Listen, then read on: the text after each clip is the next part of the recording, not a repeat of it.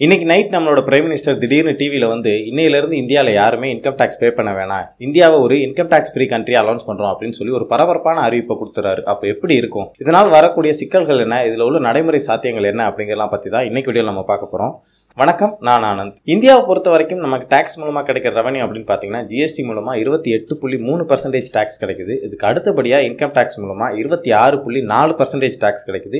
இதுக்கு அடுத்தபடியாக corporate tax மூலமாக இருபத்தி நாலு புள்ளி அஞ்சு பர்சன்டேஜ் டேக்ஸ் கிடைக்குது.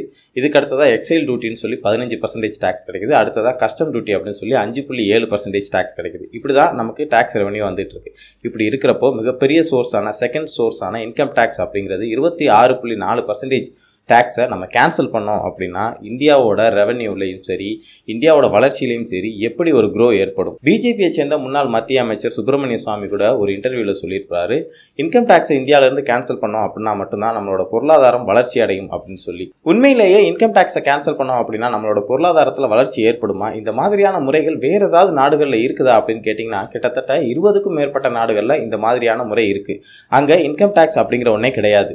அதில் ஒரு சில நாடுகளை பற்றி நம்ம பார்க்க போகிறோம் அதில் நம்ம ஃபஸ்ட்டு பார்க்க போகிற நாடு யுஏஇ யுனைடெட் அரப் எமிரேட்ஸ் இந்த நாட்டோட மிகப்பெரிய வருமானம் அப்படின்னு பார்த்தீங்கன்னா அங்கே உள்ள எண்ணெய் வளம் தான் அந்த எண்ணெய் வளத்தை சுற்றி தான் அவங்க போகிற எல்லா டேக்ஸுமே அங்கே அமைஞ்சிருக்கு.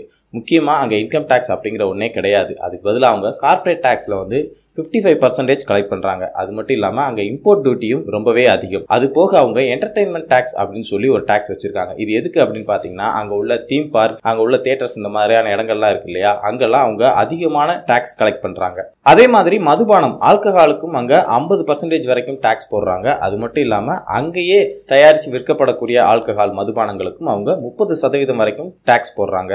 சரி என்னதான் அவங்க ஆயிலை நம்பி இருந்தாலும் அதுவும் ஒரு சில நேரங்களில் ரேட் குறையும் இல்லையா? அப்போ அவங்க என்ன பண்ணுவாங்க அப்படின்னு கேட்டிங்கன்னா அவங்க அதுக்காக தான் வேட் அப்படின்ற ஒரு டேக்ஸ் வச்சுருக்காங்க. கிட்டத்தட்ட ஃபைவ் பர்சன்டேஜ் வரைக்கும் அந்த வேட் டேக்ஸ் மூலமாக அவங்க கலெக்ட் பண்ணுறாங்க ஸோ இந்த மாதிரி ஆயிலோட ப்ரைஸ் டவுன் ஆகிறப்ப இது மூலமாக அவங்க அதை சரி கட்டிக்கிறாங்க.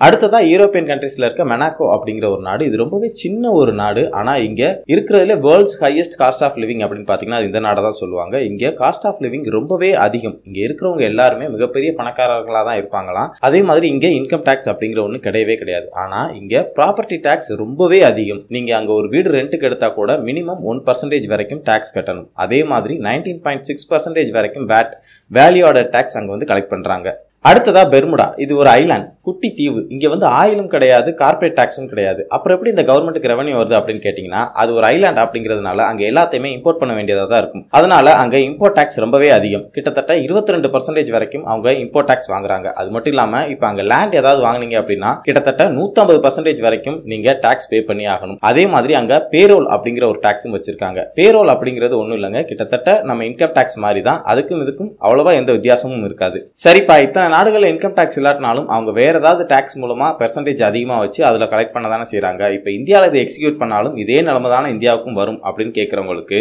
இந்தியாவை பொறுத்த வரைக்கும் நாம ரெண்டு விதமா டாக்ஸ் பே பண்றோம். ஒன்று டேரக்ட் டாக்ஸ் இன்னொன்று இன்டெரக்ட் டாக்ஸ் டேரக்ட் டாக்ஸ் அப்படின்னு பாத்தீங்கன்னா அது இன்கம் டாக்ஸ் இந்த மாதிரியான டேக்ஸை வச்சுக்கலாம். இன்டெரக்ட் டாக்ஸ் அப்படின்னு பாத்தீங்கன்னா அதுக்கு தெளிவான பதில் அப்படின்னு பாத்தீங்கன்னா அது ஜிஎஸ்டி ஜிஎஸ்டி மட்டும் நம்ம வருஷத்துக்கு கிட்டத்தட்ட இருபத்தெட்டு புள்ளி மூணு பர்சன்டேஜ் பே பண்றோம். ரெண்டாயிரத்தி இருபது பிப்ரவரி மாதம் எடுத்த சர்வே வச்சு பார்த்தீங்கன்னா இந்திய மக்கள் தொகையில் கிட்டத்தட்ட வெறும் ஒரு பர்சன்டேஜ் மக்கள் மட்டும்தான் ஐம்பது லட்சத்துக்கும் அதிகமாக டேக்ஸ் பே பண்ணுறாங்க இன்கம் டேக்ஸ் மிச்சம் இருக்கிற தொண்ணூத்தொம்பது பர்சன்டேஜ் பணமும் நம்மள மாதிரியான சாமானிய மக்கள் கட்டுற டேக்ஸ் தான்.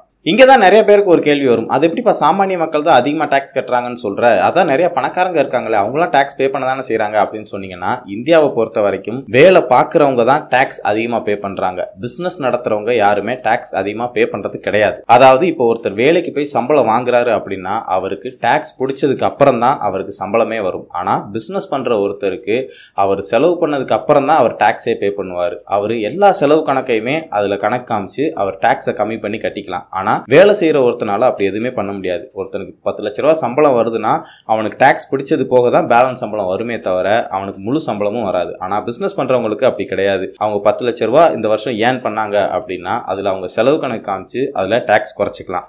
அது மட்டும் இல்லாமல் இந்தியாவில் பார்த்தீங்கன்னா அக்ரிகல்ச்சருக்கு டேக்ஸே கிடையாது. இதை யூஸ் பண்ணிக்கிட்டு நிறைய பேர் என்ன பண்ணுறாங்க அப்படின்னா அவங்களோட வேறு பிஸ்னஸில் வர்ற வருமானத்தை அக்ரிகல்ச்சர் மூலமாக வந்ததாக சொல்லி இதுலேயும் நிறையா ஏமாற்று வேலைகள் பண்ணிகிட்டு இருக்காங்க. சரிப்பா அப்போ இன்கம் டேக்ஸை கட் பண்ணிட்டா நம்ம நாட்டோட பொருளாதாரம் உயர்ந்துரும் அப்படின்னு சொல்ல வரியா அப்படின்னு கேட்டிங்கன்னா இன்கம் டேக்ஸை கட் பண்ணுறது மூலமாக நம்மளோட நாட்டோட பொருளாதாரம் உயர்ந்துருமா அப்படின்னு கேட்டிங்கன்னா அது ஒரு கேள்விக்குறி தான். ஆனால் இன்கம் டேக்ஸை கட் பண்ணுறது மூலமாக பிளாக் மணி கருப்பு பணம் வெளியே வரும். இது மூலமாக மக்கள் மத்தியில் பணப்புழக்கம் அதிகரிக்கும். இப்படி பணப்புழக்கம் அதிகரிக்கிறதுனால கவர்மெண்ட்டுக்கு வேறு வகையான லாபங்கள் அதிகரிக்கும். வேறு வகையான டேக்ஸ்னால் ஜிஎஸ்டி தானே சொல்கிற அப்படின்னு கேட்டிங்கன்னா ஜிஎஸ்டி அப்படிங்கிறது ஒரு ப்ரொக்ரஸிவான டேக்ஸே கிடையாது. ஒரு சில இடங்களில் கம்மியாகும் ஒரு சில இடங்களில் அதிகரிக்கும். ஸோ அதை வச்சு நம்ம எதையுமே கால்குலேட் பண்ண முடியாது. இந்தியாவிலலாம் முன்ன பார்த்தீங்கன்னா இன்ஹெரிட்டன் டேக்ஸ் அப்படின்னு ஒரு டேக்ஸ் முறை இருந்துச்சு. அதாவது உங்க அப்பாவோட சொத்தை உங்களுக்கு கொடுக்குறாரு அப்படின்னா அதுக்கு நீங்க டேக்ஸ் பே பண்ணணும். ஸோ அந்த மாதிரியான டேக்ஸை திரும்ப கொண்டு வரலாம். அப்படி இல்லாட்டி புதுசா ஒரு டேக்ஸ் முறையை அவங்க அறிமுகப்படுத்தலாம். இது எல்லாமே இன்கம் டேக்ஸ் அப்படிங்கிற ஒன்று கேன்சல் பண்ணால் மட்டும்தான் நடக்கும். இன்கம் டேக்ஸ் அப்படிங்கிறது கேன்சல் ஆகுமா அப்படின்னு கேட்டிங்கன்னா அது நம்மளோட கவர்மெண்ட் கையில் தான் இருக்கு. சுப்பிரமணிய சுவாமி சொன்ன மாதிரி இன்கம் டேக்ஸ் மெத்தடில் கவர்மெண்ட் ஏதாவது ஸ்டெப் எடுக்குதா? இல்லை அதை அப்படியே கண்டுக்காமல் விட்டுறதா அப்படிங்கிறது போக போக தான் தெரியும்.